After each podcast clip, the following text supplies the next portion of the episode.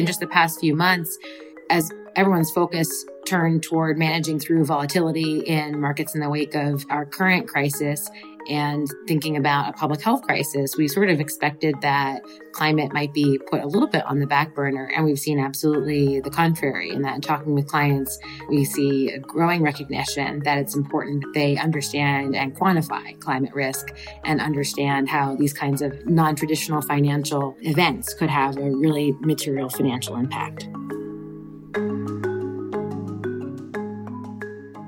Welcome to The Bid and our mini-series, Sustainability, Our New Standard, where we explore the ways that sustainability and climate change in particular will transform investing.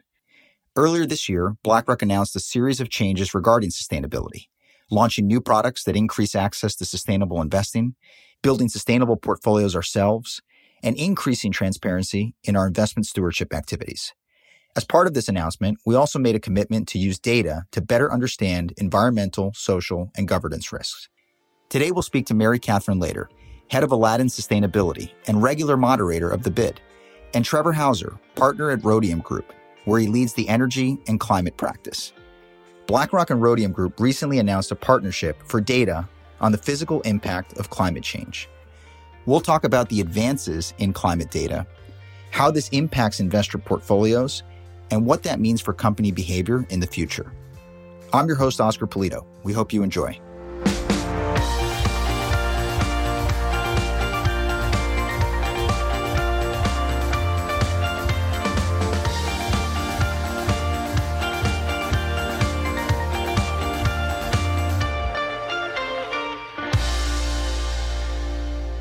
M C and Trevor, thank you so much for joining us today on The Bid.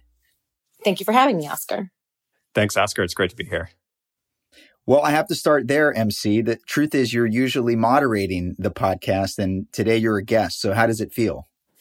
Well, I would much rather be the person asking the questions, but I am still delighted to be here with you today, Oscar. I think you have maybe a little bit more pressure on your side today than you usually do. So the reason you're a guest, by the way, is that in your day job, you actually lead the Aladdin sustainability efforts. Trevor, you head Rhodium Group, which is an independent research provider for both the public and private sectors. BlackRock and Rhodium have recently announced a partnership. So I'd like both of you to talk a little bit about what that partnership entails. At the beginning of this year, we said that climate risk is an investment risk. And the challenge is that it's really difficult to quantify that and make it actionable. And that's because there's limited data and very few tools that can make that data useful for investors to understand what exactly is the climate risk associated with their portfolio or a certain asset. And then very difficult to make that integrated in your investment process and relevant. So what BlackRock, through our financial technology platform, Aladdin, and Rhodium, who is really years ahead of anybody else in combining climate science with big data and economic research, what we hope we can do together is translate climate scenarios and climate impact into financial impact and help investors understand how different climate scenarios would affect a given investment. That sounds reasonably simple, but frankly, nobody's done it so far. The only thing I'd add to what M C said is, from our perspective at Rhodium, we've spent the past seven years taking advantage of new types of research, new computing tools to be able to provide really actionable information on climate risk and data that we think at scale has the ability to shift capital markets in a way that makes our economy more resilient and sustainable over the long term. And what we're looking for was a partner to help us apply that research at scale in a way that could really have that transformative effect. So when we talk about climate risk, you know, I think of hurricanes, wildfires. We all watch the news and we all see the manifestation of climate risk in many ways. But how exactly do we measure physical climate risk? I'm curious what goes into the analysis. Yeah, it's a great question. Hurricanes are not new. Wildfires are not new. Heat waves are not new. But as releases of greenhouse gas emissions in the atmosphere increase, it's increasingly clear that the frequency and severity of those weather events is growing. And that creates significant risks to individual communities, businesses, investment portfolios, and entire economies. So when we're talking about climate risk, that's what we're referring to, is the increased frequency and severity of a range of extreme weather events due to warmer temperatures in the atmosphere. And M C, you touched on investment risk being a big part of this equation. And one of the things that has been talked about here this year is, again, climate risk representing an investment risk. So how do we take the measuring of that climate risk and translate it into investment portfolios? What Rhodium really does is take climate models and macroeconomic research and combine those to create damage functions and model out the financial impact of given scenarios. But the impact is really different depending on different asset classes. So you can imagine that for those assets that are oriented around a physical location, like a mortgage-backed security or a municipal bond or a utility stock, for example, where the value is vulnerable to the physical environment surrounding that asset, that you can model the potential changes in the temperature, and you have data that indicates what happens in that particular location when temperatures rise or fall. And you can come up with a proxy for how the value of a home or the creditworthiness of a municipality might change based on those events. What we're also working on is quantifying that for corporate securities. So how do you think about the impact on revenue? How do you think about the impact on operating expenses for a company with a global footprint, for a company that may not have totally physical assets? And so part of what we're trying to do together is think about the right methodology to approximate the impact of climate change on corporate operations around the world. But in short, it's not easy. So maybe let me take a specific example, and we can walk through the entire process of how we do this research and then how BlackRock is applying that. So let's take two places, an agricultural community in southern Illinois and a suburban neighborhood in southern Florida. So to understand how climate change could impact the local economies and individual assets in those two places, we start by collecting model output from these large climate model researchers around the world that develop these sophisticated, what are called general circulation models, to project how increased concentrations of greenhouse gases in the atmosphere change temperature, precipitation, hurricane activity, sea level rise, et cetera. We take that model output and we downscale it to a local level to understand how these changes globally are manifesting in southern Illinois or in suburban Miami. And out of that, we get information about how the days above ninety degrees are increasing, or how the frequency of extreme precipitation events or the frequency of Cat five hurricanes are increasing. So that's hazard information. Then what we need to do is quantify the impact that those changes in climate have on a local economy. We, six years ago, realized that to give people actionable information about the impacts of climate change, where they live, where they work, where they invest, you needed to combine two disciplines. You needed to combine climate science with econometrics. If you tell an investor, your building is going to have ten more days a year above ninety-five degrees, that's not actionable information. What does that actually mean in terms of the operational costs of my building or the value of my building? Fortunately, there's enough variation just in normal weather that we have this rich empirical data set about what a day above ninety-five degrees or what a Category five hurricane does to economies and individual assets. So our team combs through terabytes of historical weather data and historical economic data to identify these statistical relationships. And those are the damage functions that M C mentioned. Since we've had one hundred five degree days in the past in southern Illinois, we know what a one hundred five degree day does to corn yields in southern Illinois. Since we've had Category five hurricanes in the past in suburban Miami, we know what a Category five hurricane does to property values or to local economies in southern Florida. And so we take all that rich historical information and we create these econometric models, and then we apply those to projections for how days above ninety-five degrees or frequency of Cat five hurricanes is going to change in the future under different emission scenarios. And so, Oscar, when we say that climate risk is investment risk, you now have enough extreme weather events to have some indication as to what the financial impacts of these non-financial activities, events may be. So if you think about what we're living through right now with COVID nineteen and a pandemic, if you could have said, well, here's the sort of economic and then financial impact when these parts of the city are shut down or when these things happen, I think that illustrates that what we think of as today maybe not immediately material and typical financial analysis actually is extremely important in understanding the risks inherent in portfolios and investments. And so that's what we're trying to do with climate risk.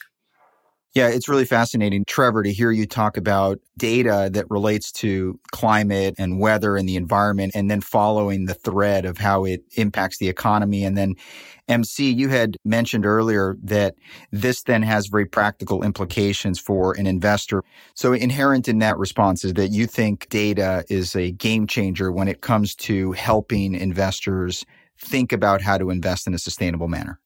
I mean, you could argue that sustainable investing is data-driven investing, that sustainability as an approach is defined by data, right? It's not like equity or fixed income where you have contractual terms that determine a set of cash flows or what happens in certain events. Instead, what sustainable investing is, is observing and measuring the behavior of corporations or the potential behavior of certain assets and to try and quantify them, to catalog that over time, and to then draw conclusions about which companies or which assets you think might perform better under certain risk scenarios, whether that's climate or who have better governance practices or stakeholder management, labor practices that have been demonstrated over time to deliver better returns or reduce risks. So in short, I mean, data is critical to being able to understand the sustainability of a portfolio. And I think it really actually defines the entire investing strategy.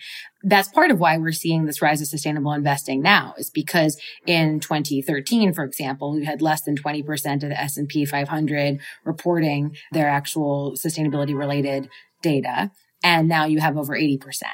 And not only do you have more companies and more big companies doing that, but you have them more than doubling the number of data points that they're sharing. And then we also have some convergence around a few increasingly dominant disclosure frameworks that are indicating how a company should gather that data, how they should measure it, and the like, that's creating some degree of standardization. Still not enough. There's still real divergence between different sustainability metrics, but that at least proliferation of data is allowing more and more investors to have confidence that they can understand with some credibility whether a company's behaviors are more sustainable or not.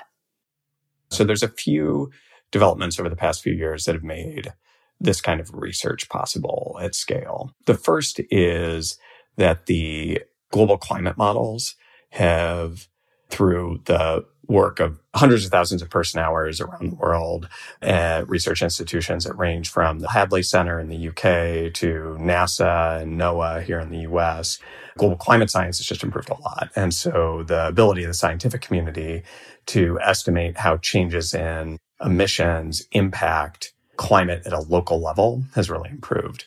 The second, and equally important, is this explosion in big data econometric research that allows us to, for the first time, understand how those changes in the climate impact economic activity, impact markets at a local level. And then the third innovation is the rapid decline in the cost of scalable cloud computing. We are analyzing daily temperature, precipitation, storm activity at a hyperlocal level all around the world for decades into the future. And it's an incredibly computationally intensive exercise. And just three or four years ago, the scale of the computing required would have put this kind of research out of reach for even a mid-sized research institution like Rhodium. But innovation in cloud computing and in econometrics have really made that possible now at scale. When you think about it in your space, in climate data, where are we? In what inning are we in? Do you feel like there is still more an explosion of data to come going forward? I would say that the climate science data, so models that project changes in temperature and precipitation and sea level rise, they're probably in the seventh inning. In the I P C C, the Intergovernmental Panel on Climate Change, the scientific coordinating body, published their first assessment report in the mid nineteen nineties and have updated that science every five to six years since. Translating that climate data into economic outcomes, we're only in the second inning. That's really the new frontier of research and what's required to make changes in the climate relevant to individual people, investors, and economies as a whole. So that's actually a good segue, because that makes me wonder, what has the demand been like for the data in this space? It seems like you mentioned that maybe just more recently, people are starting to understand how the data you collect around the climate has investment implications. Is that now causing an increase in demand for this data as opposed to a few years ago? Yeah, so we've definitely seen a step function change in interest in and demand for climate risk data over the past couple of years. And I think that's due to a couple of things. The first is, up until the twenty seventeen hurricane and wildfire season, we had been in a period of relatively low hurricane activity in the U S.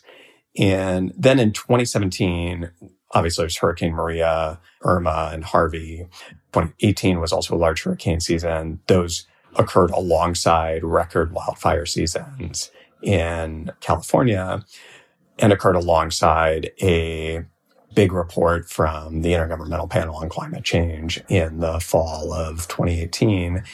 And the combination of those extreme weather events, advances in the science, and I think what had already been a growing level of interest and awareness among investors really led to a tipping point in demand for climate risk information, that the investment community, and M C probably has an even better perspective on this than I do, I think it, that was really the point for the investment community.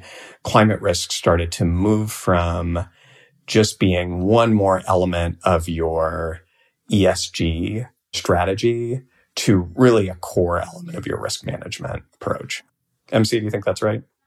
Definitely. And I mentioned this before, but I think it's really true. In just the past few months, as everyone's focus turned toward managing through volatility in markets in the wake of our current crisis and thinking about a public health crisis, we sort of expected that climate might be put a little bit on the back burner. And we've seen absolutely the contrary in that. In talking with clients, we see a growing recognition that it's important that they understand and quantify climate risk and understand how these kinds of non-traditional financial events could have a really material financial impact. M C, just to kind of continue down that path, I mean, obviously the partnership announced between BlackRock and Rhodium is a strong vote of confidence. You want to say that BlackRock really views the data and the analytics that Rhodium produces as very valuable to the investment decision-making process. So how does BlackRock plan to use that data in the terms of managing portfolios?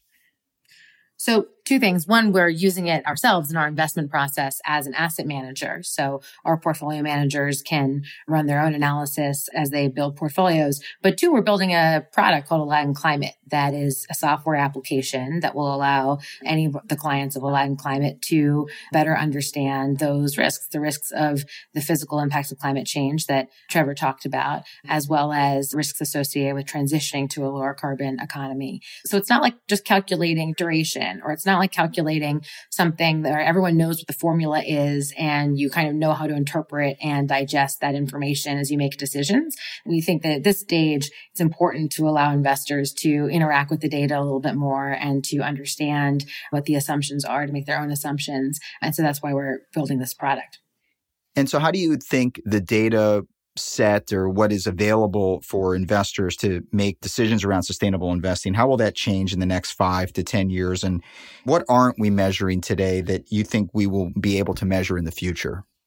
I think it's going to accelerate rapidly from here. And that increased attention and focus is going to increase scrutiny on the data that drives determination of sustainable investments. And I think that will put that much more pressure on asset managers to make sure that they can deliver credible products, and then asset managers to put pressure on companies.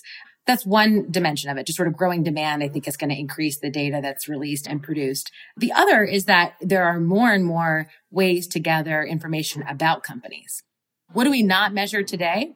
There's some things that we measure, but just not well today, for example. So like how a company manages their employee satisfaction, for example, what elements of that are important? Is it elements of compensation? Is it retention? Is it certain practices that deliver productivity that can drive out performance? We don't really have the best way of measuring and capturing that today. That's one example. So, Trevor, it's clear that investors benefit from being more informed around climate risk as they think about building more resilient portfolios. But speak about the broader societal benefits of having more information about climate risk and how you think companies will adapt going forward as a result of this. So first, there's the more proactive companies and capital markets are in thinking about and understanding the ways in which the climate is changing and what it means for their own business or for their local economy, the more successful they're going to be in mitigating the damage done by future changes in the climate, whether that's by optimizing supply chains, investing in more resilient infrastructure, reducing their emissions footprint, and at a broader level, the more effective that companies and investors are in preparing for and mitigating future climate risk, the less risk it presents to the economy overall. Look, we talk about portfolio resilience, Oscar, all the time. I know you do. And that's part of what's motivated our entire shift to sustainability as a standard, and also our dialogue with companies through investment stewardship that we think it's critical that management teams are clear and transparent about what they're doing to manage for these potential scenarios. And so for those reasons, we absolutely anticipate the significant shift in capital allocation that Trevor alluded to. M C and Trevor, we're ending each episode of our sustainability miniseries with one question to each of our guests, and that is, what was the defining moment that changed the way you thought about sustainability? That's a good question. So I think the one for me, early in my career, I worked at the U S Embassy in Beijing, and as an entry-level hire, one of my jobs was to track air quality and write a reporting cable back to D C on the quality of air in Beijing. And what I thought was going to be this fairly obscure task, it turns out that was one of the most closely watched cables leaving the embassy because it determined the level of hardship pay that foreign service officers working in Beijing received. And as I looked at that air quality data coming across my screen every day and talking with the embassy doctor about what that meant for the health of the embassy staff, let alone the health of one point three billion Chinese citizens who were breathing that air on a daily basis, it became clear how central environmental protection and sustainability is to economic development prospects, that you really have to address both together. And that if you don't, you're ultimately going to run up against serious constraints to growth. And I think that's even more true in the case of climate change, that unless we address head-on the risks of climate change and figure out how to move our capital markets and our economy in a more sustainable direction, then we're going to hit some real hard limits to growth and prosperity going forward. So my first job out of college was doing renewable energy investing. But one of the things I had to work on was we were experimenting with emissions reductions at coal plants, which are kind of controversial, and many people would argue that they don't really work. But we were investing in a few different projects to try. And one of the things I had to do was go down to these coal plants, mostly in Missouri, and monitor the application of chemicals that were intended to reduce emissions and make sure that the tests all went properly. And as I was educating myself on basic facts about this coal plant, it hit me that this one plant had the energy output. It was a multiple of our entire renewable energy portfolio that had been constructed over several years. And I think that's when it hit me that this would be a very long road. Well, it is nearly fifteen years later, and so it has been kind of a long road. Where we are today in terms of the mainstream demand for sustainable behaviors from corporations and for understanding the impact of climate on the economy is a world away from where we were then. Well, I think it's clear from this conversation, and M C, you touched on this, that this is no longer a niche topic. It very much is mainstream, the topic of sustainable investing. And listening to both of you talk, it's clear that you're both passionate about this. So thank you so much for joining us on The Bid. Thanks, Oscar. It's been a total pleasure.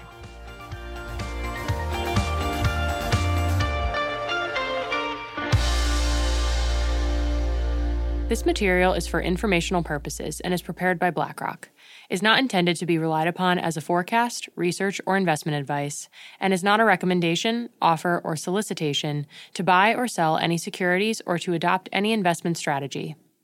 The opinions expressed are as of the date of publication and are subject to change. The information and opinions contained in this material are derived from proprietary and non-proprietary sources deemed by BlackRock to be reliable, and are not guaranteed as to accuracy or completeness. This material may contain forward-looking information that is not purely historical in nature. There is no guarantee that any forecast made will come to pass. Reliance upon information in this material is at the sole discretion of the listener. Past performance is not indicative of current or future results. This information provided is neither tax nor legal advice, and investors should consult with their own advisors before making investment decisions. The value of investments and the income from them can go down as well as up, and you may not get back the amount invested. In the U S and Canada, this material is intended for public distribution. In the U K, this is issued by BlackRock Investment Management U K Limited, authorized and regulated by the Financial Conduct Authority. Registered office, twelve Throgmorton Avenue, London, E C two N two D L. Telephone plus four four zero two zero seven seven four three three zero zero zero. Registered in England and Wales, number two zero two zero three nine four. For your protection, telephone calls are usually recorded. BlackRock is a trading name of BlackRock Investment Management U K Limited. In Singapore, this is issued by BlackRock Singapore Limited, co-registration number two zero zero zero one zero one four three N. In Hong Kong, this material is issued by BlackRock Asset Management North Asia Limited, and has not been reviewed by the Securities and Futures Commission of Hong Kong. In Australia, issued by BlackRock Investment Management Australia Limited, A B N one three zero zero six one six five nine seven five, A F S L two three zero five two three, B I M A L. The material provides general information only and does not take into account your individual objectives, financial situation, needs, or circumstances. In Latin America, this material is for educational purposes only and does not constitute investment advice nor an offer or solicitation to sell, or a solicitation of an offer to buy any shares of any fund. No securities regulators in Latin America have confirmed the accuracy of any information contained herein. The provision of investment management and investment advisory services is a regulated activity in Mexico, thus is subject to strict rules. For more information on the investment advisory services offered by BlackRock Mexico, please refer to the Investment Services Guide, available at w w w dot blackrock dot com slash m x. Copyright twenty nineteen, BlackRock, Incorporated. All rights reserved. BlackRock is a registered trademark of BlackRock, Incorporated. All other trademarks are those of their respective owners.